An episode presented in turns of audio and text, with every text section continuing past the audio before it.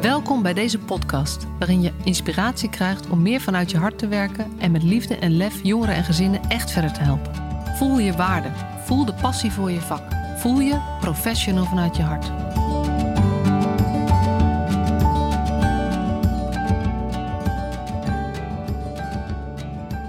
Leuk dat je weer luistert naar een nieuwe aflevering van de Professional vanuit je hart podcast. Vandaag eh, ga ik in gesprek met Marlies de Jong. Iemand met een dijk aan ervaring op heel veel plekken ehm, eh, in onze hele brede sector. Eh, en ook iemand die ik al best wel een tijd ken, dus dat vind ik superleuk. Um, en we, we, doen dit intro doen we nu voor de tweede keer, want het geluid ging niet helemaal goed. Dus we proberen net zo spontaan te zijn als net. Maar ik denk dat het wel gaat lukken.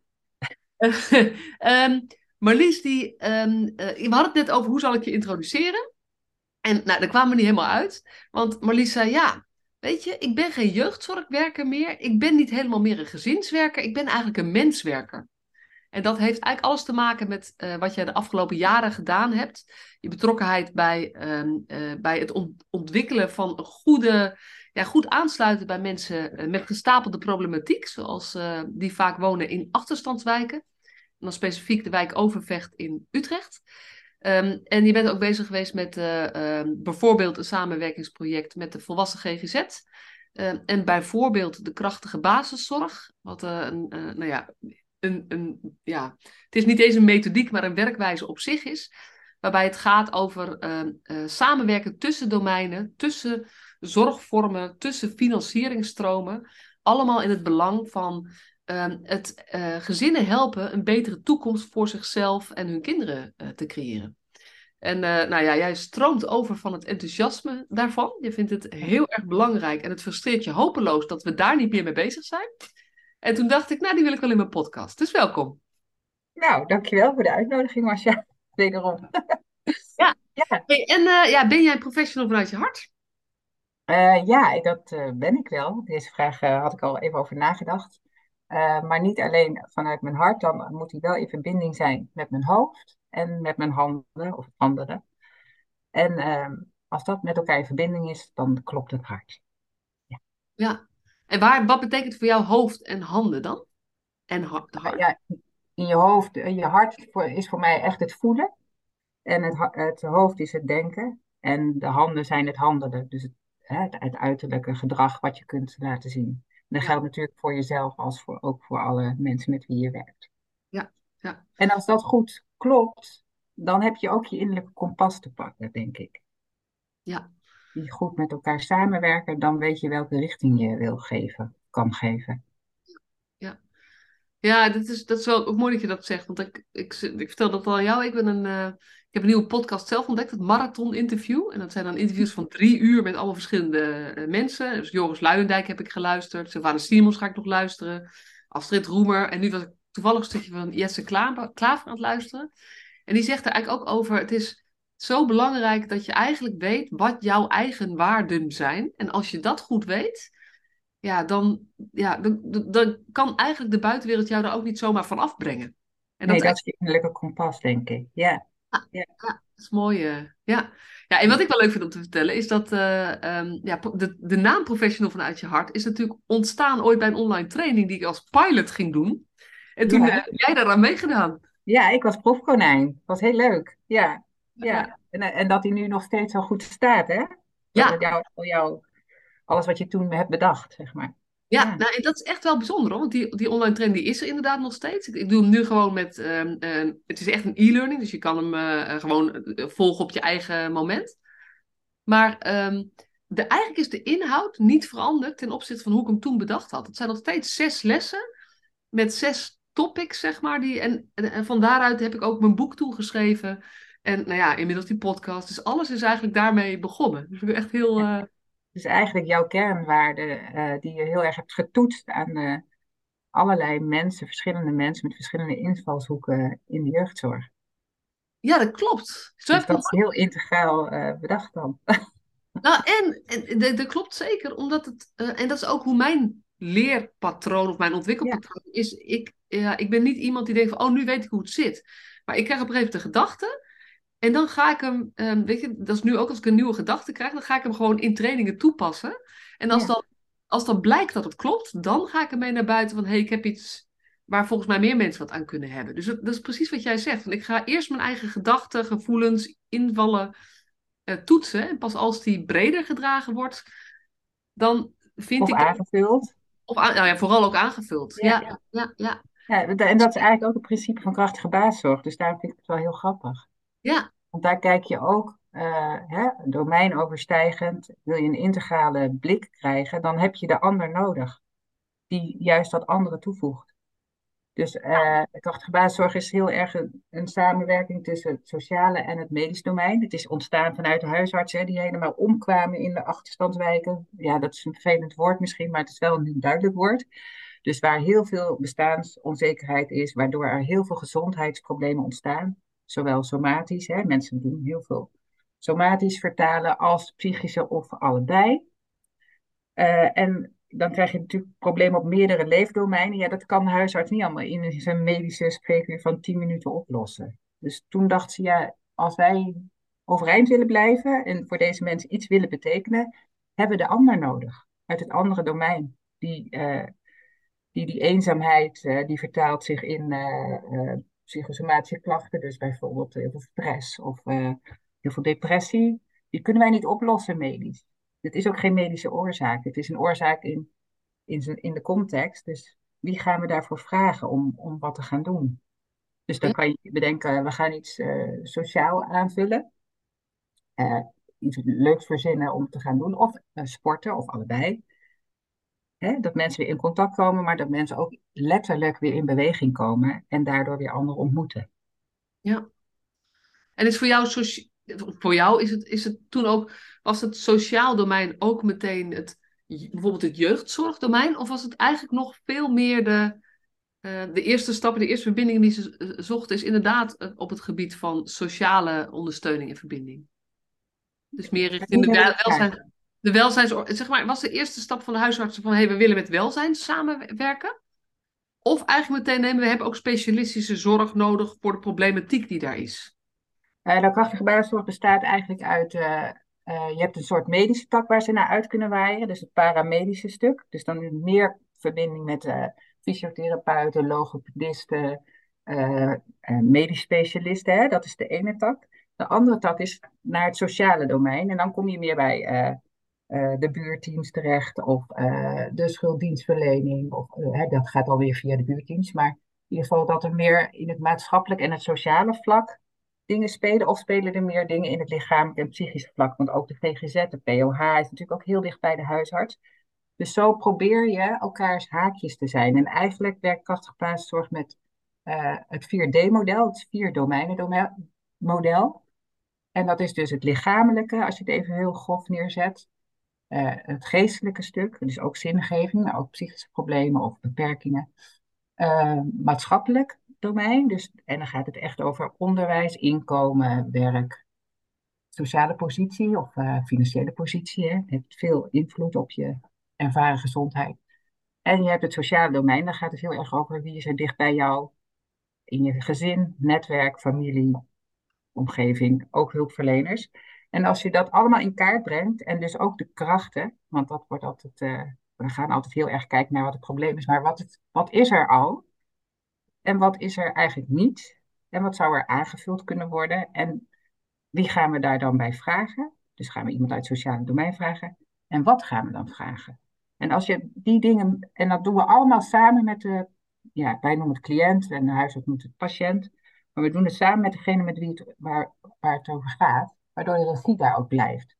Ja. Regie vind ik ook zo'n heel uh, moeilijk woord. Want regie is niet dat je alles zelf moet doen, maar regie is wel dat degene uh, de, beslissingen neemt uiteindelijk. Ja. En uh, die, die kan je soms goed nemen en soms kan je die helemaal niet goed nemen, omdat je super gestrest bent. Door, hè, armoedestress is heel, stress, heel stressverhogend, dus je beslissingen worden moeilijker. Uh, maar dan kan je wel zorgen dat iemand de, de routes kent. Dus je legt dat aantal routes neer en dan kan hij nog steeds kiezen. Ja. En soms is het niet jouw keus. Maar goed, dat is wel uh, wat er dan gebeurt. Ja. En dan kan je daarna weer verder kijken. ja. Ah, dat is wel, ik weet niet of je dat toevallig uh, gehoord hebt, maar de vorige podcast was, een, was met Nicolien uh, den Oude. En die heeft het ook over toxische stress. Eff ja. de, het effect van toxische stress onderschatten. En ik wist natuurlijk dat ik met jou daarover in gesprek ging. Toen dacht ik, ja, dat is precies dit thema ook. En het is meer dan dat, maar dit is ook dit. Dat jij zegt ook even armoedestress. Dat leidt. ik denk ook dat elke sociaal werk of elke hulpverlener echt moet leren stresssensitief te gaan werken. Of traumasensitief wordt het ook genoemd, maar dan klinkt het weer zo zwaar. Het is trouwens ook zwaar, maar ik bedoel, dan krijg je daar weer gesteggel over. Wat is trauma en wat is niet. Maar stress is zo gigantisch uh, een bedreiging voor de gezondheid eigenlijk. En dan heb je het over chronische stress, hè, dus langdurige stress. Die heeft gewoon invloed op je, al je organen, op je DNA en, en op je gedrag. Dus ook mensen die zeg maar uh, heel gestrest zwanger worden, doen, heeft al overdracht naar, de, naar het ongeboren kind. En er wordt wel eens onderschat wat dat, uh, wat dat doet. En, en stress zorgt ook voor overgewicht. En overgewicht zorgt weer voor twaalf soorten kanker. Weet je, het heeft een hele chronische, langdurige nasleep eigenlijk. Ja. Dus, dus het is echt heel belangrijk dat we de stress bij iedereen naar beneden brengen. Nou is deze maatschappij nogal gestrest. Dus uh, ja, dat is een hele grote opgave, maar ook een enorme grote kostenpost. Hè? Dat wordt ook een beetje vergeten soms. Als we daar niks aan doen, dus aan bestaanszekerheid, want dat is een van de grootste stressfactoren op dit moment, zeker in wijken waar het sowieso al moeilijker is om rond te komen, maar ook, eh, we horen natuurlijk de hele tijd dat we ook de middeninkomens het nu weer moeilijk gaan krijgen. Ik denk, ja, dat gaat wel wat betekenen voor onze fysieke en, mentale gezondheid, ook op de lange duur, dus ook voor de kosten die daarbij komen. En we willen met z'n allen toch uh, dat het allemaal preventiever moet. Nou ja, dan denk ik, ja, Waar wil je beginnen? Begin je bij de symptomen, hè? Of begin je bij de oorzaken? Ja. Want eh, sociaal werken zijn natuurlijk, of dat vind ik ook bij kinderen. Kinderen laten heel veel symptomen zien van het maatschappelijke probleem. En niet eens van het gezinsprobleem zelf. Ik denk echt van het maatschappelijke probleem. Ja. Hey, en um, ja, ik kan je heel goed volgen, maar we hebben elkaar de afgelopen weken toch al een keer gesproken al. Ja. Maar ik kan me voorstellen dat mensen die, um, nou ja, het, het fenomeen achterstandswijk, zeg maar. Want ik weet dat dat echt ook voor jou zo bepalend is geweest. Dat je hebt eerst bij, bij jeugdformaat gewerkt, onder andere. En daar heb je heel veel gezien, heel veel kanten gezien van de jeugdzorg. Maar je bent echt in de wijk Overvecht. Wat in, in, nou ja, vroeger was dat, dat heette natuurlijk even de krachtwijken. Heet, mm -hmm. Maar dat je daar eigenlijk van, nou ja, ik weet niet of je het van verbazing in verbazing uh, moest doen, maar dat, dat uh, het effect van wonen in zo'n wijk, hoe groot dat is, is ook bij jou, zeg maar, langzaam ingedonderd, zeg maar. Ja. En ik het goed beschrijf? Ja, ik denk het wel. Want ik, ik vergelijk het altijd met dat je op, op verjaardagen bent in je eigen bubbel of zo. En uh, dat mensen dan hebben over, uh, oh, mijn kind moet wel naar de hemelsval. Of, uh, waar maak je je toch allemaal druk om? Omdat ik dan die andere werkelijkheid ook elke dag heb gezien, zeg maar. En daar gaat het niet over dat je kind naar de haven gaat. Daar gaat het of je vanavond eten hebt. Uh, of je je vader nog een keertje zou zien. Of, en dan het liefst alles in één gezin. Hè? Of, we hebben ook heel veel vluchtelingen daar wonen, waardoor de ouders al getraumatiseerd zijn en dus de hele dag door gestrest zijn. En, en de maatschappij niet kennen. Dus uh, de, de weg niet kennen, de taal niet spreken. Nou, groei dan maar eens op. En uh, dat lijkt dan allemaal ver van je bedshow. Maar daar wonen, daar wonen ook gewoon Nederlandse gezinnen die ook gewoon niet meekomen. En echt niet omdat ze hun best niet doen. Hè? Want ik ken eigenlijk weinig mensen die daar geen veerkracht hebben. Want je moet enorm veel veerkracht hebben om, om überhaupt staande te blijven in een wijk als Overvecht. Je stapt wat, niet... wat, wat, maakt Overvecht zo specifiek? Want ik woon zelf in Utrecht, dus ik vond dit wel ook interessant. Je hebt daar natuurlijk Kanaleneiland, dat ken ik wel. Wat mhm. ook een, een, als een wijk gezien wordt met veel problemen. Uh, we hebben daar Lunetten, wat nog een, af en toe een beetje uh, op een andere manier aan de orde is. Uh, en um, nou ja, we hebben natuurlijk de, de, Sterrenwijk, wat ook een hele leuke, interessante wijk is. Ja. Volkswijk. Maar wat jij elke keer zegt is, ja, maar Overvecht is echt overtreffende trap. Wat maakt nou dat deze wijk um, zo, ja, zo'n overtreffende trap is? ik denk dat Overvecht een, uh, een, verzameling is van, van gestapelde problematiek. En dan heb ik het ook over alleenstaande ouderen die vereenzamen, maar ook over enorm veel vluchtelingen uit, uit de meest verschrikkelijke landen waar, ja, waar ze toch hun draai moeten vinden. En dat zijn, ja, in Kanaleiland heb je toch een wat grotere populatie Turkse en Marokkaanse mensen. En die zijn ook al vaak al in de, meer, in de verdere generaties. In Overvecht zitten echt heel veel nieuwkomers. Um, er is heel veel psychiatrie, er is heel veel uh, laagbegaafdheid, er is uh, heel veel armoede. Dus dat zijn die drie die ik noem, dat zijn chronische, we noemen het wel eens, ehm, ja, bijna versteende problematiek. Je kunt er bijna niks aan doen. En dan bedoel dus, je psychiatrie? Psychiatrie en LVD, verslaving en armoede. En dat zijn echt en dan spreken heel veel mensen ook de taal nog niet goed genoeg. Ze hebben weinig gezondheidsvaardigheden of ze, ze uh, gaan heel anders om met ziekte en gezondheid.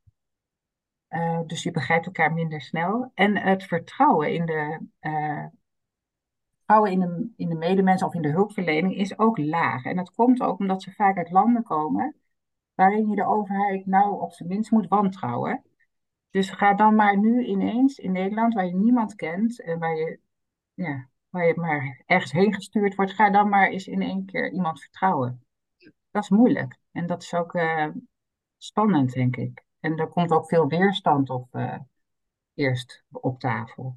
Heel begrijpelijk, hè? Maar het, het, vergt dus allemaal, het vergt dus op alle fronten, ook van een hulpverlener, veel meer uh, ja, inspanning op zijn minst. En ook uh, moed om te denken van waar ga ik beginnen? Is hier nog een, kan ik hier nog iets mee? Kan ik iets bijdragen? Soms voel je je hartstikke machteloos. Ja. ja. En daar heb je dus ook juist die andere domeinen dus weer voor nodig. Ik, ik heb echt heel veel samengewerkt met huisartsen. Waarin je gewoon echt samen elkaar soms zit aan te kijken van ja, ja, dit is het. We kunnen hier niet zoveel aan bijdragen. Uh, en dan heb je een gedeelde machteloosheid. En dat voelt toch minder zwaar in zo'n wijk. Want het is, niet, het is niet één iemand. Het zijn allemaal best zware. Wij hebben geen lichte problematiek in onze wachtlijst, zou ik maar zeggen. En die is er natuurlijk wel, alleen die komt niet aan de beurt. Dus het is heel massief, de problematiek. Ja, en we hadden het ook even over dat vandaag het bericht uh, uh, in de krant stond en op nu.nl dat staatssecretaris Maarten van Ooyen zegt van ouders moeten hun kinderen minder vaak naar een psycholoog sturen. En ja. daar moest je ook een klein beetje om lachen. Ja, dan zeg ik, dan zeg ik meteen, ja, aan de westkant van Utrecht, Vleuten de Meren, waar echt de hoogopgeleiden zoals we zelf wonen, die hebben die neiging sneller. En het komt natuurlijk wel allemaal voort uit want dat, dat, kan je dan wel roepen, hè, van nee, mensen moeten niet uh, ergens heen gaan. Maar ze hebben wel leidingsdruk op hun manier. En dan denk ik, ja, dat kunnen we roepen dat ze dat niet moeten doen. Maar wat moeten ze dan wel doen? En dat, dat heeft te maken met dat alles is individueel geregeld, hè? ook de hulpverlening. Dus we hebben enorme wachtlijsten. Want we gaan allemaal individueel de hulpverlening in. Met, soms met betrekkelijk weinig problematiek. Hè? Dat zou je ook in een groep kunnen oplossen. Je zou het ook uh, ja, iets collectiefs, iets preventiever kunnen oplossen. Uh, en dat gebeurt nog te weinig, denk ik. Ik denk dat we allemaal nog heel erg in ons hoofd georganiseerd zijn op dat individuele. Oh, nou wil ik iemand voor, me, ja, voor mezelf. En ik ga het echt niet met de buurvrouw bespreken. En ook niet met mijn zus, want die vindt er altijd iets van. En dan uh, ja, het zit toch een soort schaamte. We doen het niet meer samen in de maatschappij. We doen het samen. Ja, ik weet eigenlijk niet waar we echt dingen nog samen doen. Nee, het is ook, uh, in Vleuten de is, uh, ik weet dat uh, Katinka Bruinsma, die is, is echt bezig met het opzetten van steunende oudernetwerken. Ja. Uh, dus, dus als je vraagt, ja, en wat moeten we dan wel doen? Niet ja, wat moeten we wel doen. We moeten, we moeten weer meer leren om elkaar te steunen. Als het maar dit is wat er buiten de hulpverlening, buiten de jeugdhulpverlening gebeurt. Dat is eigenlijk een tegenreactie op de jeugdhulpverlening. Want die, die zijn steeds meer in die gezinnen.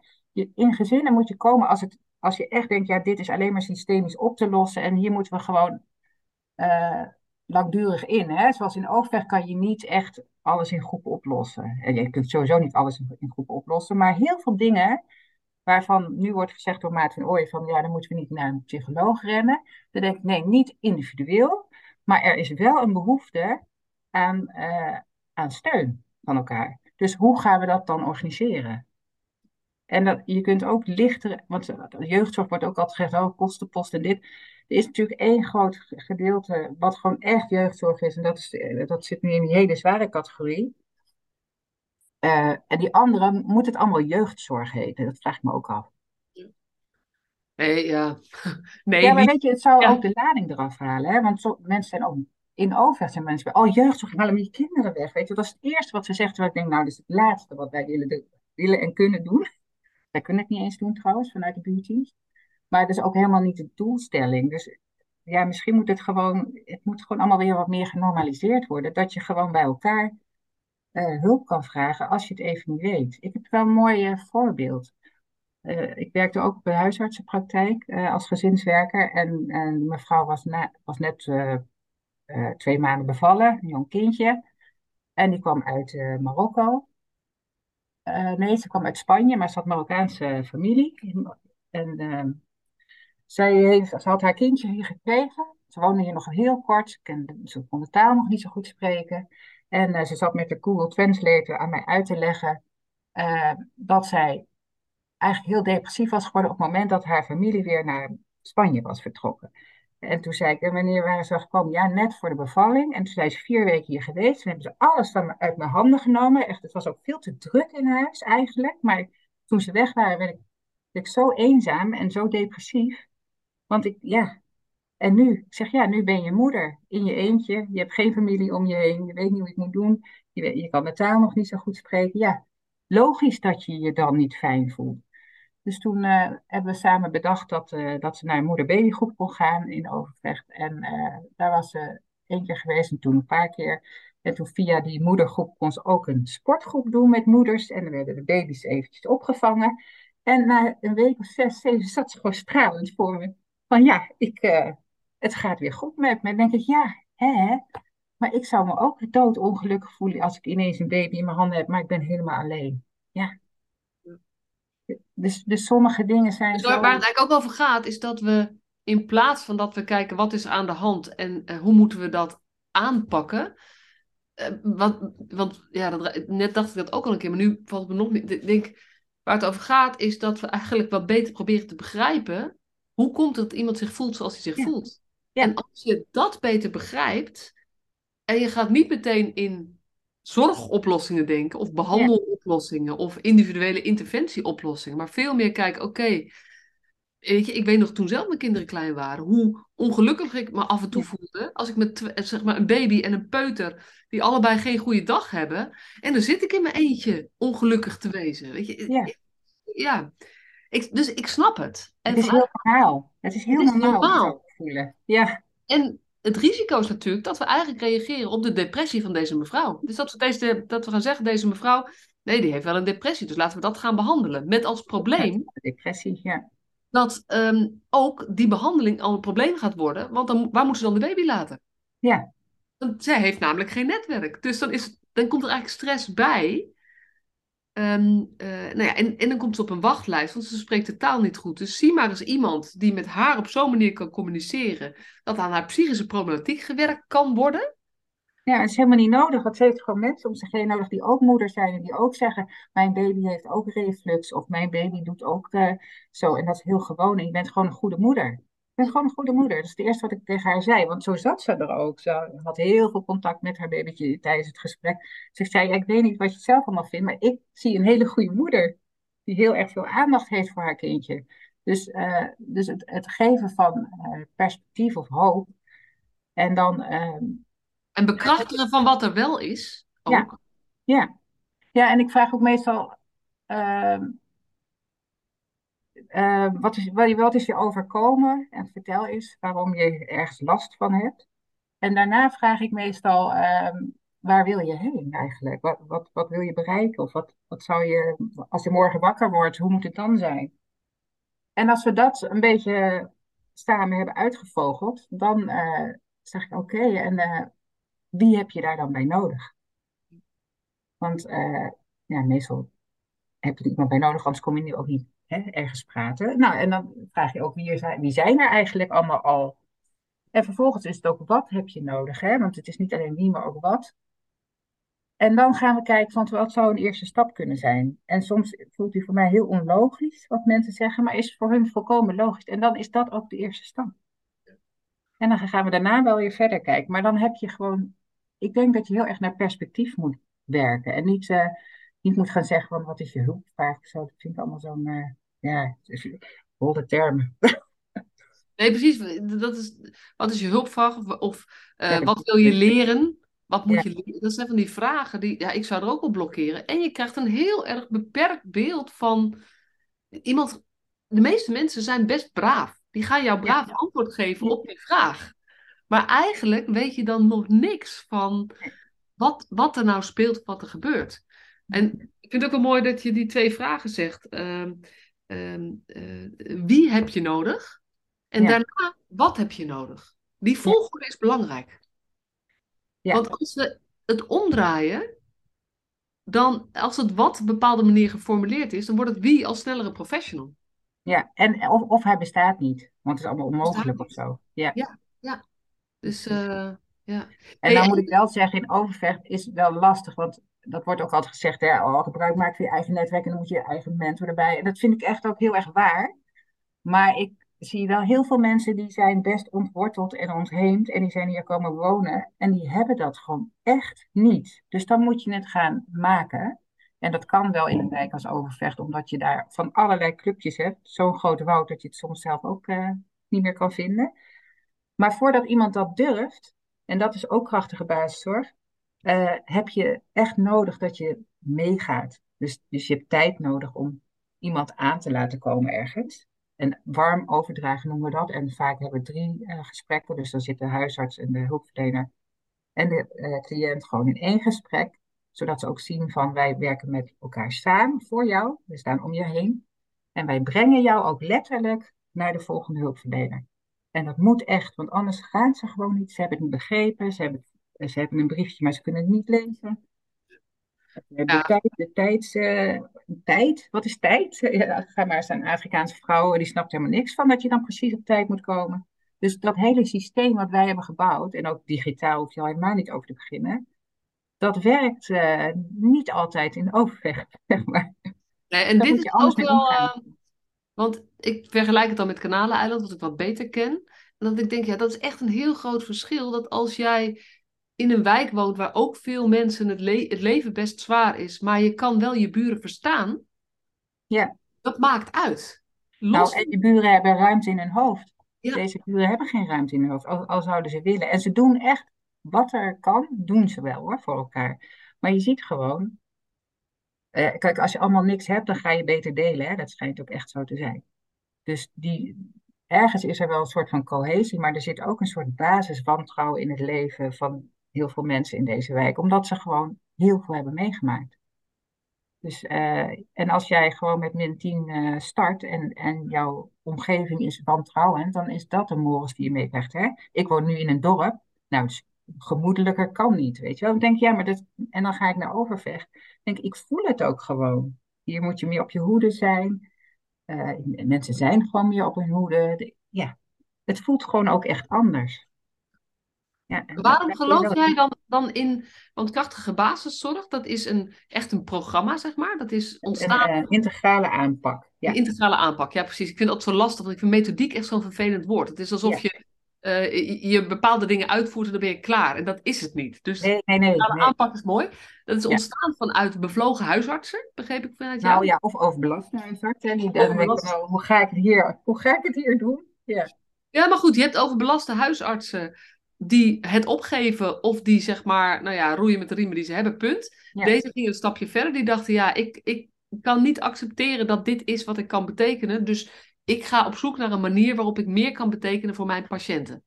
Ja. Dus in die zin bevlogen. Anders ga je niet tot zo'n zo'n integrale aanpak, uh, ga je dat niet proberen.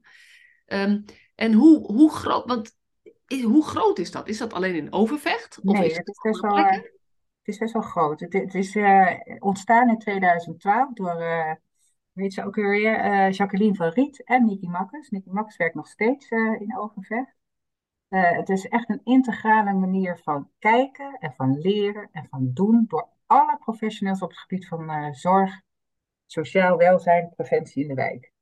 Ja. En het is een uh, biomedische, sociaal, hoe noem je dat? Biopsychosociaal denken. Uit dat model komt het. Dus het is eigenlijk best wel hetzelfde oorsprong als positieve gezondheid. Hè? Dat je echt heel integraal breed gaat kijken. En daarvoor wordt dus dat 4D-model gebruikt, wat ik uh, uh, net al een beetje heb toegelicht. En dat is echt de taal van, van de wijk en, van, en ook van de cliënt. Want die kan letterlijk dat papiertje meenemen en het meenemen naar de volgende hulpverlener. Kijk eens, dit hebben we gemaakt, kan je met me meedenken. Um, en op die manier probeer je de juiste zorg op de juiste plek, met de juiste professional en ook de juiste timing te krijgen. Dat is echt bij de hele complexe problematiek ook belangrijk. Hè? Ook dat gelijktijdig aan iets werken, niet allemaal na elkaar, dat, uh, dat kan als je het ook echt gelijktijdig met elkaar bespreekt. Dus je hebt echt elkaar nodig om, om, om, die, ja, om dat hele plaatje te kunnen maken, die puzzel te kunnen leggen. Iedereen heeft een stukje en we leggen allemaal een stuk en dan, oh, oh maar dit is het totaal. En waar gaan we dan beginnen en wie gaat wat doen? Dus er is heel erg nauwe afstemming nodig en overdracht. En eigenlijk alles met de cliënt erbij. Dat is wel de moral sowieso in Utrecht. We willen niet zonder de cliënt werken. En dat ja, vind ik ook heel terecht trouwens. Ja, dat is dus wel, dus, wel goed om te noemen dat... We hebben Localis nog niet genoemd, maar dat is natuurlijk de partner uh, vanuit... Ja, dat is buurteam Jeugd en Gezin is Localis. En buurteam Sociaal is, uh, is Inclusio. En die werken ook weer nauw samen. En Inclusio doet vooral volwassenen. En wij doen echt alle gezinnen met kinderen onder de 18. Ja. Um, wanneer werkt het nou goed? Als je uh, elkaar op tijd betrekt. Dus het begint bij dat iedereen vanuit die brede analyse gaat denken en handelen.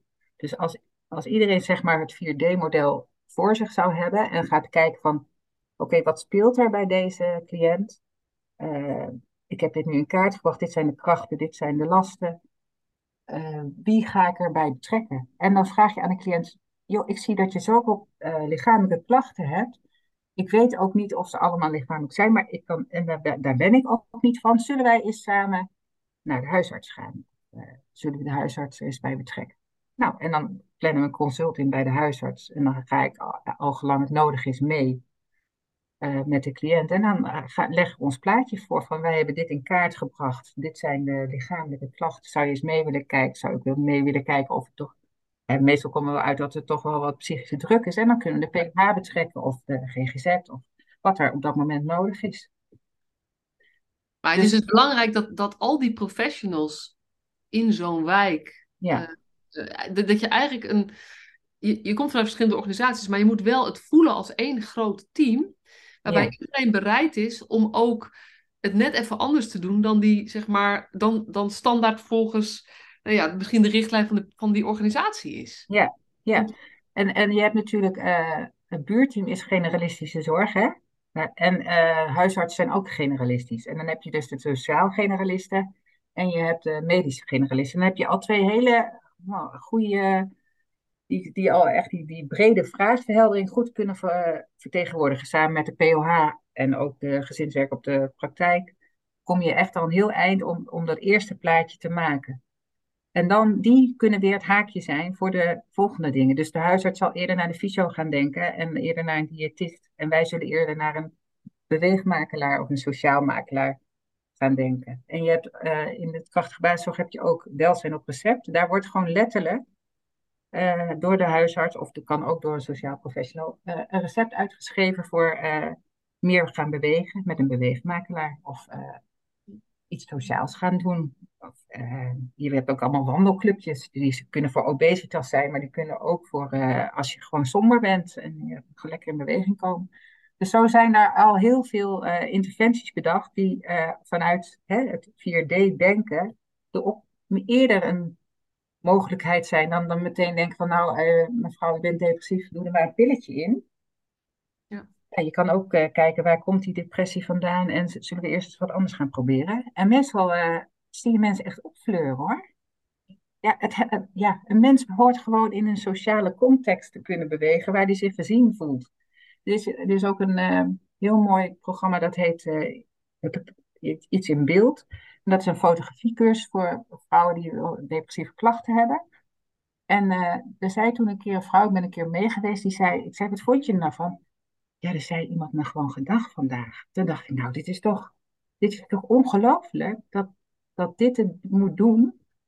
Ja, vind ik ook heel triest, maar ik vond het ook heel mooi. Ja, dat je denkt, dus met zulke eenvoudige, normale dingen kun je mensen zo veel uh, beter ervaren gezondheid laten krijgen. Ja. ja. En ik herken dat wel ook in. Uh, ik heb inmiddels natuurlijk ook duizenden professionals en, en dingen gehoord, gesproken. En ook heel veel ervaringsdeskundigen en ouders. Ja. En wat bij mij toch steeds weer boven komt drijven, is uiteindelijk die behoefte om gezien te worden als mens. Ja. Eigenlijk lijkt het wel, ook in alle ervaringen die ik terughoor, als dat gebeurt, dan komt de ruimte om ook zelf dingen te gaan aanpakken. Maar zolang iemand zich niet gezien voelt als mens, kunnen we er interventies aan toevoegen wat we willen, maar dan verandert eigenlijk niet zoveel. Dus het gaat zo. Ik vind het ook onbegrijpelijk. Ik blijf het ergens onbegrijpelijk vinden dat mijn, zeg maar, dat professional vanuit je hart, dat dat een thema is. Maar het is het, is het, het voorafgaande thema voor alles wat we daarna heel goed aan interventies kennen en zo. We moeten mensen zien. Ja. En dat zit bijvoorbeeld in zo'n... Uh, overlevings uh, iets. Want uh, ik zat net te denken aan die baby die in de moeders armen ligt. Die moet ook door haar gezien worden. Om, om te kalmeren ook. Dus volgens mij moeten mensen ook gekalmeerd worden door de andere mens. Om nou, überhaupt weer... ja. En dat, is, dat vind ik echt een belangrijke opdracht voor, voor alle professionals die werken met mensen met veel stress. Ja. Uh, en dat, nou ja, dat is bijvoorbeeld in de achterstandswijken, maar dat zijn ook de jongeren uh, in welke residentie dan ook, zeg maar, die niet thuis kunnen opgroeien of niet in gezinsvorm opgroeien. En zeker in de gesloten jeugdzorg. Ja. Dan, dan, kunnen we denken over behandelen. Maar zolang we niet uh, er zijn en niet contact kunnen maken en dat, dat ze zich eigenlijk even kunnen ontspannen omdat er iemand is die naast ze staat, dan heeft behandeling vaak niet zoveel zin. Nee, nee presentie is volgens mij het aller, aller, allerbelangrijkste. In wel, welke context dan ook. Ja, ja. ja.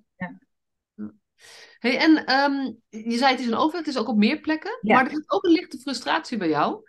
Uh, over het feit dat dit niet nog veel belangrijker is. Ja, maar het, ik wil wel eerst zeggen, het zit in vier achterstandswijken, in, uh, of tenminste in vier wijken in, uh, in Utrecht. En dat zijn Kanaaleiland, Zuilen en Ondiep. En Lunet is ook gestart, geloof ik. En, maar ook nu, het is ook landelijk. Hè? Dus het is echt wel een erkende, effectieve aanpak. Hij, in, in 2019 is het onderzocht door NIVO. En het is toen een half miljoen euro per jaar minder zorggebruik. Dus het wil zeggen dat mensen gewoon beter op hun plek komen, eerder dichterbij. Uh, en in de andere, ja, dat is echt heel goed. Uh, de achterstandswijken in grote steden, zijn Amsterdam, Rotterdam en Den Haag en ook Haarlem, geloof ik, zijn ook echt flink in ontwikkeling hierin. En, en wie begint, is er dan gewoon een huisarts, bij wijze van spreken, in Haarlem, die, die hiervan hoort, of, of een mafkees, zeg maar, zo noem ik ze altijd maar, die denkt, ja, maar mhm. dit is wat ik wil, die ermee gaat beginnen? Of is dit toch iets wat in beleid bepaald wordt en dan wordt het uitgerold? Of, of... Uh, het, begint, uh, het begint steeds klein bij huisartsenpraktijken. Dus dat zijn toch wel de bevlogen huisartsen die dat gaan starten en die dan subsidie gaan aanvragen en dat gaan doen. En uh, het heeft ook allerlei verschillende vormen. Want in, in Amsterdam hebben ze echt om een huisartsenpraktijk een mini-team, een heel integraal mini-team eromheen gezet. Ook om gewoon efficiënter en, en laagdrempeliger en kostenbesparend te werken. Maar ook, ook heel erg je zorgpersoneel behouden. Want daar is krachtige basiszorg, dat is echt een van de belangrijkste doelen ook. Dat mensen gewoon het leuk blijven vinden om, te, om dit werk te doen en minder werkdruk ervaren. Ja. Dus dat je als je samen verantwoordelijkheid deelt, hè, in gedeelde verantwoordelijkheid, zeggen we dan, dan voelt het gewoon minder zwaar. En voel je je ook gezien en begrepen hè? en minder in je eentje modderen. Dus een hulpverlener heeft dat ook nodig om gezien te worden. En ook minder in onmacht alleen maar. Ja, dat is, dat is zeker. Eh, dat heel veel professionals die werken met gestapelde problematiek. Of ook bijvoorbeeld in de jeugdbescherming. Ja. Waar gewoon hele grote zorgen zijn. Is die verantwoordelijkheid leidt, leidt ook tot. Het kan ook leiden tot een, tot een soort secundaire traumatisering. Ja, traumatiserende gezin. Als jij met een vluchtelingengezin werkt Uh, en die mensen zijn ongelooflijk getraumatiseerd. En die laten af en toe wat daarover uh, vallen. Of je merkt dat. En je ziet dat de kinderen er de dupe van zijn. Um, maar dat die ouders eigenlijk gewoon niet zo heel veel meer kunnen. Dat doet ook iets met jou als mens. Ja, ja het maakt je soms ook heel machteloos. En dat vind, ik, dat vind ik wel goed in de buurteams. Daar is echt wel ruimte voor reflectie. Hoor. Er is veel intervisie en ook uh, casuïstiekbesprekingen. Maar soms zie ik ook wel dat we, dat we een soort van afgestomd reageren. Dat ik denk van, als ik in mijn eentje hier voor tv bij Spoorless zit ik te huilen, zou ik maar zeggen. En hier zit ik het gewoon aan te horen. Hoe kan dat? Ben je dan in zo'n soort beroepsdeformatie terechtgekomen? Of, uh, ik vind dat wel soms ook zorgelijk. Want we zijn dan een beetje te gewend geraakt aan die hele zware problematiek. Dat je bijvoorbeeld hoort in een casuïstiek dat een moeder heeft gezien dat haar zoon van tien voor haar neus is doodgeschoten. En dat het andere jongetje toen twee jaar achter op haar rug zit, dus ook alles heeft gezien. En nu acht jaar is en gigantisch veel problemen heeft op school met zijn gedrag. En dat je dan een moeder hebt die de taal niet spreekt, maar ook heel cultureel heel anders erin staat en ook met haar geloof. Dus dat ze zegt, ja, maar Allah lost alles op. Dan is het heel moeilijk om op dat moment aan deze moeder en aan dit jongetje hulp te verlenen. En voel je je eigenlijk wel heel erg machteloos van waar ga je nu beginnen? Want je ziet de urgentie, je ziet dat het nodig is en je ziet ook dat deze mensen er nog zo anders in staan. En misschien wel altijd er anders in blijven staan, weet je niet. Maar tegelijkertijd moet dit jongetje van acht wel mee in het Nederlandse systeem. Ja. En hoe gaat het? Ja. ja, en dat vond ik ook wel mooi dat je, dat je zei, um, want we hebben het nu over, over de problemen en zo, maar die mensen zijn ook zo ongelooflijk veerkrachtig. Want deze mevrouw, die dit meegemaakt heeft, is wel, zeg maar, zorgt voor dit kind, is in Nederland en redt zich op de een of andere manier. En daar kunnen we van alles van vinden, maar hoe zouden wij ervoor staan als dit gebeurt? Ja, ik denk, ik denk dat best vaak. Dat ik denk van, oh, ik zou er zelf eens in moeten staan. Zeg, verschrikkelijk. Ja. ja, en ook zo eenzaam vaak. Ja. Want je weet echt niet op wie je dan moet gaan bouwen. Het moeten dan maar die toevallige hulpverleners die toevallig aan jou zijn toegewezen. Moet je het maar mee doen. Je hebt niet zelf gekozen, hè? Niet op jouw gevoel. Of, uh, dus, maar dat, je bent wel daarvan afhankelijk. Dus je hebt echt een afhankelijkheidsrelatie. Die veel verder gaat dan als je hier wel bent opgegroeid, denk ik. En dat is, dat vond ik zo, ja, vriendschap, dat, dat, dat uh, gesprek met Joris Luijendijk wat ik geluisterd had over de zeven vinkjes. Ja. Ik dacht altijd, dat zijn de voordelen die je meekrijgt in het leven. Maar hij legt het uit in, die, uh, in dat marathon interview. En hij zegt, nee, weet je wat het probleem is? Het, uh, die zeven vinkjes gaan over, je zit altijd aan de kant van de meerderheid. Maar dat betekent, met, met hoe meer vinkjes je hebt, hoe minder levenservaring je hebt. En het gekke is, want ik kom, kom op vijf vinkjes, zeg maar. Ik weet niet hoeveel jij er hebt, of je wel eens gedacht hebt uh, over het aantal vinkjes. Maar um, het feit dat je vinkjes mist, maakt je weerbaarder. Ja.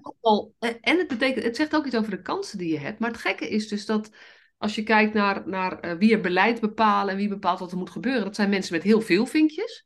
En die bepalen voor mensen met weinig vinkjes. Ja, en dat is dus nu, vind ik ook echt een groot probleem. Ja want ik zie het zelf ook. Ik ben ook hoogopgeleide Nederlandse witte vrouw. Uh, ik werk met allemaal mensen die niet Nederlands zijn, uh, die minder opgeleid zijn, die minder geld te besteden hebben. Ik heb, niet, ik heb nooit gekend dat ik zonder eten naar school ging. Al die, al die ervaringen die zij hebben, of die moeite die zij moeten doen om ergens wel gehoord te worden. Hè? Want als ik naar de, ergens heen wil, gaat het toch een stukje makkelijker ook al willen we dat, dat het niet zo is, zo is het gewoon. Dan denk ik, ja, eigenlijk zouden we toch. Dat verschil tussen hulpverlener en cliënt wordt ook steeds groter. En dat, is een, dat vind ik een probleem, want je begrijpt elkaar niet meer. Uh, en ik werk er al heel lang, dus ik denk dat ik heel veel dingen begrijp. Maar ik denk dat ik ook heel veel dingen niet kan begrijpen. En dat, dat moeten we gewoon. Dat is op zich niet erg, maar je moet je er heel erg bewust van zijn. En ik denk wel dat je iets moet toevoegen. Of dat er gewoon meer minder hoog opgeleide mensen ook hulp verlenen. En, en uh, niet alleen ervaringsdeskundigen, ik denk ervaringsdeskundigen is ook een toevoeging.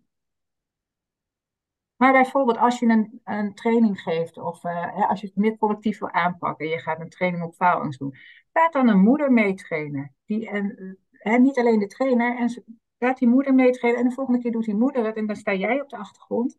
En nog even later is het gewoon van een een of andere moederclub of schoolclub of ergens aange. Maar laat het weer terugkomen in de samenleving. Want nu is het allemaal, uh, ja, je bent hoog opgeleid en ben je een hulpverlener en dan ga je wel even, even, even iets van vinden. Dan denk ik, nee, volgens mij kan je helemaal niet zoveel vinden als je niet dagelijks leeft in deze armoedestress. Dan kan je niet zoveel vinden. Nee, en dat is wel, staat heel erg aan bij hoe Joris Luidijk daarover in dat gesprek vertelde. Dat hij zei, ja, het is dus super gek. Want als je veel vinkjes hebt, besef je niet wat je allemaal niet weet. Nee. En, uh, en ik denk, wij als hulpverleners hebben nog het kleine, ja, laat ik het een voordeel noemen. Dat we in ieder geval bij anderen zien dat er mensen zijn die echt nou ja, een heel ander leven hebben dan wij. En dat hebben toch heel veel mensen uh, uit mijn vriendenkring ook niet, zeg maar. Die nee, dat nee. gewoon niet. Maar dan nog... Um, je kunt niet weten hoe iets is als je het niet iets vergelijkbaars hebt meegemaakt. Nee. En dat vind ik dan dat, ook. En die bescheidenheid, zeg maar, wij, wij moeten bescheidener zijn. Wij moeten bescheidener zijn dat wij weten wat kan helpen of wat goed is. Maar dat geldt ook voor hulpverleners onderling. En daar ga ik, kom ik weer op krachtige baaszorg terug. Want ook een huisarts kan niet altijd alles weten. En weet soms gewoon heel weinig van kinderen. En mag dat ook gewoon zeggen. Zeggen, joh, ik, dit is mijn terrein niet. Ik wil graag dat jij bij dit gesprek komt. En andersom. En iedereen heeft iets anders toegevoegd, toe te voegen, maar het is wel van net zoveel waarde. En als je het bij elkaar optelt, ja, ik zeg, ik kom altijd met mijn 1 en 1 is 3. Mensen vinden het bijna irritant, denk ik. Maar het is wel echt waar. Ja. Ja, als, je, als je echt verbindt uh, verschillende invalshoeken, dan, dan wordt het gewoon echt meer. Ja. ja, als al die mensen bereid zijn om ook, uh, uh, zeg maar, te reflecteren op zichzelf. Want je kan één en één zetten, maar als twee mensen daar zitten met van ja, maar ik weet hoe het zit, ik weet hoe het zit, ja, dan, dan kom je niet veel verder. Dus het vraagt. Nee, maar dan, dan moet je beginnen bij, bij die gemeenschappelijke visie, gemeenschappelijke taal en een gemeenschappelijk doel. En dan, dan is het doel, we gaan breed dit in kaart brengen om te zorgen dat we echt weten wat er speelt en, en waar er tandwieltjes in elkaar gaan draaien. Want wij zijn één tandwieltje en met elkaar zijn we het hele tandwielwerkje en dan gaat het draaien. En niet als de ander de hele tijd in zijn eentje de andere kant op gaat, ja, dan, dan stagneert alles eigenlijk. Nou ja, en dan werk je elkaar soms onbedoeld tegen. Ja, oh, nou, heel vaak denk ik. En ook of naast elkaar, dat je denkt, ja, leuk, doen we allemaal hetzelfde werk. Nou, dat kan ook wel iets uh, effectiever. Ook voor, en vooral ook voor de cliënt, hè, want die hebben geen welkstapeldoel ja, niet, nee, die wordt helemaal stapeldoel. En we hebben het nu steeds over bijvoorbeeld mensen met een vluchtelingenachtergrond, dus die de taal niet spreken. Maar een groep die jij wel even noemt, maar waar we nog niet zoveel over zijn de mensen met, een, met um, uh, bijvoorbeeld LVB, dus laaggeletterd. En dat zijn meer dan een miljoen Nederlanders. Ja, dat is veel, hè? Dat is echt, en dat is in mijn hoogopgeleide bubbel. Ja. Want um, uh, ook al ben ik, sta ik heel open voor alles, denk ik, eigenlijk iedereen in mijn persoonlijk leven is, is niet laaggeletterd. Nee. Iedereen kan een brief lezen. Ja. Niet altijd weet je wat je moet doen, maar iedereen die ik, in mijn persoonlijk leven kan die brief lezen. Maar er is dus een hele groep Nederlanders die een brief krijgt en hem niet begrijpt. Nee. En het ook nog heel goed kan verbloemen. Ja, dus, uh, Want er zit ja. veel schaamte vaak ook op. Ja, ja, en ze hebben gewoon een hele leven lang geleerd om dat te, kunnen omzeilen. Dus je moet daar ook wel eventjes handig in zijn om te ontdekken of iemand daar eigenlijk moeite mee heeft of niet. Ja. ja. ja. En hoe, hoe, uh, wat is jouw ervaring daarmee? Hoe, hoe kan je mensen daarin. Ja, wat, wat helpt dan? Weet je, vind je dat, dat zeg maar, mensen die laaggeletterd zijn, moeten we die stimuleren om de taal beter te leren, bijvoorbeeld? Of moeten we ze stimuleren om meer... Of zij daar, uh, als zij er dusdanig last van ervaren en er iets mee zouden willen, wel. Ja. ja. Maar er zijn ook mensen die uh, altijd naar de buurvrouw gaan. Of uh, altijd even langs de buurt, buurtje lopen aan het loket. En ja. het niet anders willen. Ja. ja. En dat mag niet hoor, want dat is eigenlijk... maar je hebt ook bij, in Overleg heb je ook de papieren de papierwinkel, ik weet even niet hoe het heet, maar daar kun je dus met je tas met uh, enveloppen, kun je langs en dan word je, word je daarbij geholpen. Uh, dus dat je elkaar daarbij helpt is helemaal prima, maar het, het uh, wat ik nou over zeggen? Weet ik even niet meer. Ja, precies, dus het is, eh, want, want ik denk ook van dit zijn soms mensen, het gaat over gestapelde problemen. Dit is wat, ze, wat er is, maar er is meer, er is niet altijd, Maar als je ook nog eens gestapelde problemen hebt, dan kunnen wij wel met z'n allen vinden dat het belangrijk is dat jij de taal beter, de taal beter gaat begrijpen. Maar als jij um, psychische problemen hebt, of een trauma met je meedraagt, of continu in armoede leeft, of kan je niet eens leren. Ja, dan, dan zijn er andere dingen zijn voorliggend. En dan kunnen wij. je kunt ook niet leren met zo'n gestrest brein. Dat kan een kind niet op school en dat kan een volwassene ook niet. En dan zijn de eerste levensbehoeften vaak uh, iets urgenter. Dus ja, dat, dat moet je in kaart brengen met elkaar. Hè? Van wat speelt er nou op, uh, op, op beperkingen en mogelijkheden? Wat speelt er op, uh, op lichamelijke problemen? Want ik, ik ken ook echt mensen die hebben LVB, depressie, schildklierproblemen en diabetes. Die zijn wel moeder van een kind van 12. Hebben ook nog straatangst, dus die gaan geen brood halen. Hoe gaan we, daar, hoe gaan we daarmee om dan? Wat gaan we dan met elkaar bedenken waardoor er wel wat ruimte gaat komen? Ja, ja precies. En dan nog even afvragen van hoe krijgt ze haar inkomen? Krijgt ze een uitkering? Werkt ze? Weet je, dat, ze, ja. Nou ja, werken zal waarschijnlijk niet in deze situatie. Nee, in dit geval een uitkering en in dit geval ook nog obesitas. Dus het is echt aan alle kanten dat je denkt, uh, wat, wat eerst? Nou, de eerst brood in huis voor het meisje. Ja, je gaat naar de, naar de piramide van Maslow, hè? De behoeftepiramide. Waarbij, je hebt natuurlijk Maslow en Pinto, dat, de, de, de, dat het in andere culturen soms een iets andere volgorde heeft. Waarbij allebei is de basisbehoefte is gewoon bed, bad, brood. Eigenlijk is het brood en bed en bad komt pas op de tweede plek. Ja, en, en je bent bezig met uh, wat is nu urgent en wat is op de lange termijn uh, net zo belangrijk dat je daar wel ook meteen aan begint, maar wat nog niet meteen een effect heeft, maar waar je wel al je inzet op gaat doen. En dat, dan heb je dus meerdere domeinen nodig, meerdere hulpverleners en tegelijkertijd. Ja. Want ook met uh, deze vrouw had bijvoorbeeld uh, uh, diabetes en wilde zelf niet gaan spuiten meer ineens, was ze bang voor geworden. en dan trok ze zo'n t-shirt ogen en zei ze, ja, doe jij het maar blies. Ik zei, nou, dat ga ik niet doen. Dat, dat kan niet, dat hoort ook niet, dat mag ik ook gewoon niet doen. Dat is een medische handeling en dat ga ik niet doen. Maar nou, dus, ja, die spuiten moeten wel, want ze zat echt met hypo's op de bank weg te trekken. Um, uh, dus toen dacht ik, ja, dan, ga, dan kunnen we nu naar de diabetesverpleegkundige gaan. Maar die ging niet meteen iets anders regelen. Dus nou, toen hebben we tante Trace of zo opgetrommeld die elke maandag dat kwam zetten. Totdat we dan wel iets anders met de huisarts en de diabetesverpleegkundige hadden bedacht. Maar zo, ja, zo ben je maar... en dan denk ik, nou, dan hebben we alleen diabetes, maar ze heeft ook overgewicht. En ze weet eigenlijk ook niet zo goed hoe ze een dieet moet doen, want uh, ze snapt de hoeveelheden niet. Dan moet je foto's gaan maken van een gehaktballetje en aardappeltjes en dan hoe dat eruit ziet op een bord. Oh ja, dat is een goede portie. Oké, dan weet ik waar ik me aan moet houden. Dus dat moet je allemaal ondervinden en ontdekken met iemand. Het kost gewoon tijd en aandacht. En uh, die moet je ook geven, anders los je sowieso niks op, denk ik. We denken altijd maar in uh, meer, uh, meer geld. Maar ik denk, ja, meer geld moet dan onmiddellijk in meer tijd om samen te werken eh, worden gezet. Hè? Niet in uh, allerlei nieuwe projectjes. Nee, meer tijd om samen te werken. Met de cliënt en met de mensen eromheen. Professionals en de informele zorg. Tijd. Gewoon tijd. Aandacht. Tijd. Ja, ja. ja het, is, het, is zo, het, het is zo verrekte simpel. En het is ook wel gek, want het is...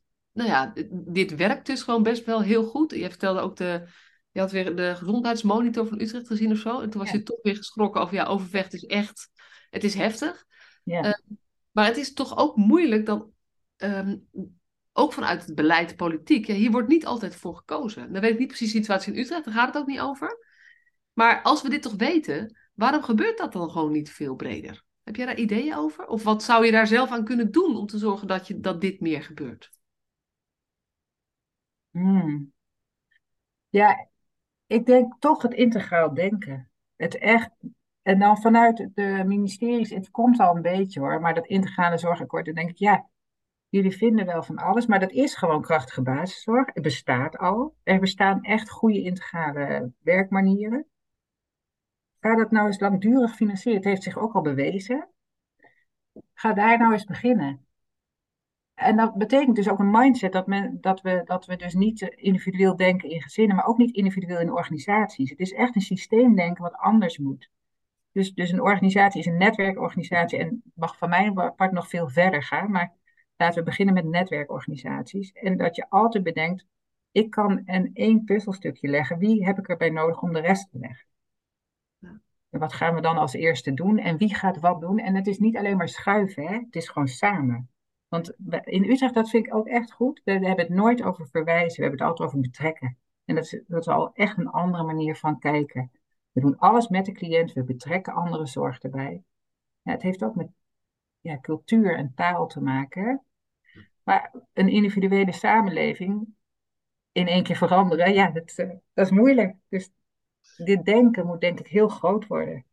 Ja, dat is wel, ik geloof wel dat, ehm, je kan denken, oh dat is veel te groot, maar je kan dus ook denken, maar dit is wel waar ik in geloof. Dus in mijn kleine cirkel van invloed ga ik dit gewoon net een beetje meer doen dan gebruikelijk is binnen mijn organisatie. En... Ja, heb ik ook wel heel veel gedaan. Ja, hè? Ja, dat doe ik nog steeds. Ik geef nog steeds op trainingen in leer, leergang uh, achterstand, uh, werk in achterstandswijken. Dus ik geloof hier ook echt in, ja. Ik geloof ook echt dat mensen hierdoor hun werk leuker blijven vinden. Ik geloof ook dat het echt een parallelproces is, inderdaad. Dat je dus niet vanuit het individuele, maar meer vanuit het wij gaat denken. Wat we gewoon echt afgeleerd hebben. Ja, ja of en, het ooit in het Westen? Ik weet het niet.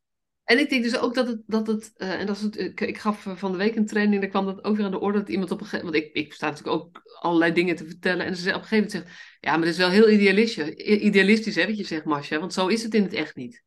En dat ik ook toen letterlijk zei van, ja, weet je, ik weet ook wel dat dit idealistisch is, maar het alternatief, namelijk um, accepteren dat, uh, dat dit het is, dat past niet bij mij. Dus ik ben gewoon idealistisch. Ik geloof in utopia. Want dan gaan we in ieder geval de goede kant op. Ja, maar ik vind het ook niet, ik vind idealisme ook niet dat het dan meteen een droom is, hè? Het is gewoon een perspectief waar je naartoe wil.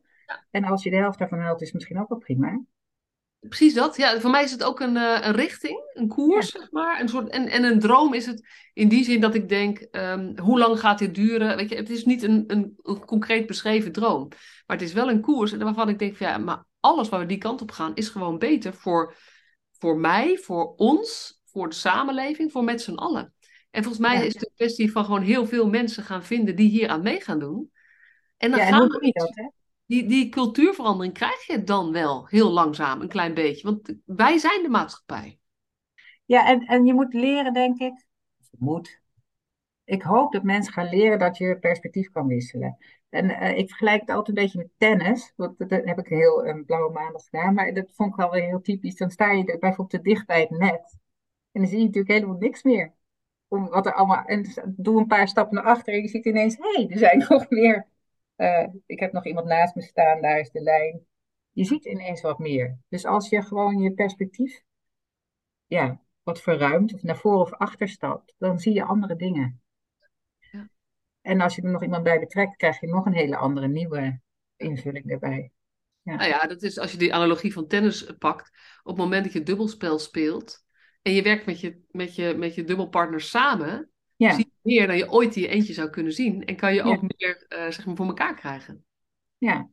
Dus, uh... en, en het is heel grappig waar je dan ook gaat staan. Hè? Dan zal je zien, uh, ja. als je achter op die lijn staat, dan heb je een mooi overzicht. Sta je helemaal aan het net, dan weet je niet wat jouw medespeler doet. Dan moet je erop vertrouwen. Ja. Dus het is heel, een heel leuk psychologisch spel om jezelf eens in perspectieven te uh, wisselen. Tenminste, ja, dat gebeurde eigenlijk alleen maar bij mij. Toen dacht ik, nou, het is meer psychologie dan sport voor mij. Maar dat denk ik ook. En, en dit kan je ook in oefeningen doen. Het is, komt natuurlijk bij, bij NLP bijvoorbeeld, en systemisch werk gebruikt dat vrij veel. Dat je bijvoorbeeld plekken op de grond legt en dat je zegt van dit is even het perspectief van, van de, de persoon over wie het gaat dus de cliënt. Dan ga je op een ander bolletje staan. Dit is het perspectief van mij als uh, gezinshulpverlener. Dit is het perspectief van de huisarts. En dat je gewoon even je probeert te verplaatsen. En stel nou dat ik de huisarts was. Wat zou ik dan nu zien? Nou, uh, dat is wel een leuke die je nu aansluit. Want dat is ook iets wat we wel proberen te bereiken als je moet gaan leren samenwerken met een andere discipline of een ander domein. Dan uh, zegt de huisarts altijd, uh, kom, Marlies, kom maar na ochtendje bij mij uh, kijken. Dan kan je zien hoe het gaat. Want dan heb ik allerlei ideeën. Dus als je, nou, dat kan gewoon. Dus ik weet nog wel dat ik daar in het begin, heb ik inderdaad een ochtendje stage gelopen. En toen zei ze, kijk, zie je nou, ik heb tien minuten voor deze mevrouw. Wat denk je dat ik daar allemaal in kan doen? Denk ik, ja, dat is wel even een ander perspectief dan waaruit ik werk. Ik kan gewoon een uur de tijd nemen voor iemand. En dan kan ik dus ook veel breder dingen uitvragen. Maar misschien is dat ook dus wat meer onze rol. Hè? Dat, de, dat de huisarts voelt, er speelt hier zoveel, kan de vinger niet opleggen. Maar ik heb het idee dat er ook heel veel sociaal-maatschappelijke problemen zijn. Ik ga eens vragen of zij uh, een gesprek kan krijgen bij het buurteam. En zo, die kan wat breder uitvragen. En dan koppel je weer samen terug. En dan bedenk je samen, als je het helemaal volgens uh, utopie doet, dan ga je het helemaal samen bedenken van, uh, en met de cliënt van, nou wij denken dit en dit, wat vind je zelf? Wat, wat denk je van ons idee? Dan, ja, dan kom je samen wel tot een eerste stap ergens in. Ja, en ik geloof dus dan dat je dat ideale plaatje, dat moet je gewoon in je hoofd hebben. En vervolgens ga je in de praktijk ehm, werken op de manier alsof dat de normaalste zaak van de wereld is. En dan bereik je in ieder geval meer wat erop lijkt dan wanneer je van tevoren, ja, ja maar dit is niet realistisch. Want dan ga je zelf al, al zeg maar, uh, dingen niet meer doen of anders doen. Terwijl ik denk, ja. je moet er gewoon in geloven en gelopen. En dan, en dan gebeuren er ook mooie dingen. Ja, wij, eh, ik, heb, ik heb dat 4D-model uh, eh, in onze casuïstiek van het buurteam uh, gewoon geïntroduceerd. En zijn we gewoon mee casuïstiek gaan doen. En eigenlijk werkt iedere nieuwe medewerker nu altijd daarmee in ons team. Ja. Gewoon, we kijken dus altijd breed en we hebben altijd hetzelfde kader waaruit we ja. de casus aangevlogen zijn. Dus, dus je snapt elkaar, je spreekt dezelfde taal en je leert ook dat, dat dingen interfereren met elkaar. Hè? Dus dat het sociale Bijvoorbeeld eh, als iemand eh, schulden heeft en lage rugpijn. 70% van de mensen met schulden heeft lage rugpijn. Dat zijn allemaal van die dingen die kun je met elkaar versterken en leren doorgeven. En dan leer je dus uh, veel integraler kijken naar de mens. Oh, en ik, ik, ik voel meteen iets dat ik denk, ja, en stel dat we het nou zo over jeugdbescherming gaan hebben. Wat, wat zou het effect zijn als we de jeugdbescherming vanuit het 4D-model laten kijken naar gezinnen en, en wat daarin mogelijk is. Ook in hoe je dus met ze samenwerkt of wat je als bodemeisen stelt. Of, nou ja, het, ja. er gaat een wereld open. we kunnen het wel eens een keertje samen doen, eh, Marcia. Ja, wie weet, wie weet. hey, we zijn door de tijd een van de, ja. van nu. Maar um, uh, ik zou eigenlijk ook nog heel graag met jou willen praten over die mooie pilot die jij gedaan hebt. Oh, ja. Ja. Samenwerken met de volwassen GGZ. Dus ja. uh, uitnodiging bij deze, sta je open om, uh, om nog een aflevering op te nemen? Voor, voor de pilot is altijd leuk. Ja? ja, dat is een hele leuke. Ja, doen we. Nou, dan sluiten we voor hier eventjes af. Dankjewel voor het luisteren, eh, lieve mensen. Heel leuk als jullie, uh, als je een reactie hebt. Marlies is makkelijk te vinden op LinkedIn. Je mag hem ook naar mij sturen, want dan, uh, wij hebben wel een kort lijntje. en ja, ik hoop dat het je geraakt heeft, geïnspireerd heeft om, nou ja, meer breder te gaan kijken. En ehm, holistisch is natuurlijk zo'n beladen woord. Maar het is eigenlijk hetzelfde. Het gaat over de mens is veel meer dan zijn gedrag of zijn probleem, of zijn gezondheid, of zijn beperking, of zijn whatever. De mens is totaal. En ehm, eh, wij, als wij mensen recht willen doen, en ik denk als je deze aflevering uitgeluisterd hebt, dan hoor je bij die mensen die mensen recht willen doen, dan um, ja, waar je gewoon zelf echt iets aan kan bijdragen, is zelf zo breed gaan kijken. En realiseer je dat je ook dan altijd weer dingen mist. Maar dan zijn we in ieder geval een stapje op de goede weg. Dankjewel voor nu. Jij ook. En uh, tot uh, de volgende. Ja, lijkt me leuk.